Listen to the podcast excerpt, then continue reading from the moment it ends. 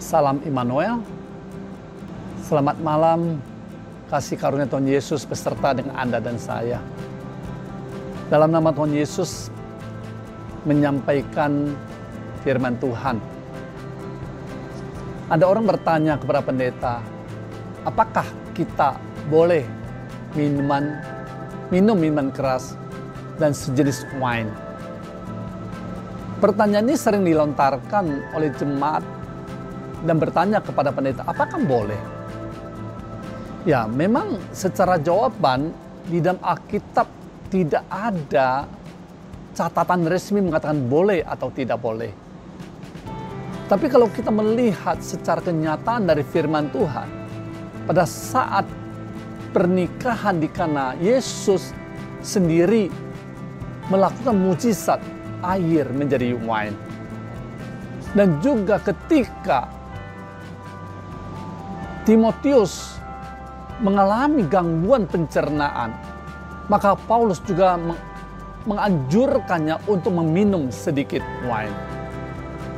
Nah, kalau kita lihat dari apa yang disuratkan dalam Alkitab, sebenarnya Alkitab tidak melarang orang untuk minum wine. Tapi yang menjadi persoalan adalah Alkitab juga mengingatkan kepada kita, wine itu diminum boleh hanya pada waktu tertentu atau keadaan tertentu. Tetapi kalau kita minum wine itu hanya untuk sekedar pesta pora, hanya sekedar untuk memuaskan hawa nafsu dan keinginan daging, tentu tidaklah boleh. Nah karena kita mengatakan tidaklah bijaksana kalau kita terhuyung-huyung oleh karena minuman keras. Alkitab mencatatkan beberapa contoh kepada kita. Nuh karena meminum wine, anggur fermentasi, maka tanpa ia sadari ia telah mengutuk anaknya Ham.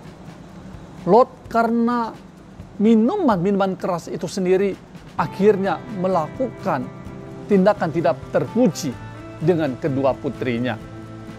Nah karena itu kita sebagai anak Tuhan yang hidup pada akhir zaman ini kita harus bijaksana. Ketika orang menawarkan wine kepada kita, kita harus pertimbangkan untuk keselamatan kita. Tidak sedikit orang karena minum anggur atau wine itu sendiri, akhirnya mereka ketika mengendarai mobil dan terjadi tabrakan pada diri mereka dan merenggut jiwa mereka, kasihan kepada keluarganya ada orang yang minum anggur, akhirnya mereka terhuyung dan sembarang berbicara tanpa ada pengendalian diri.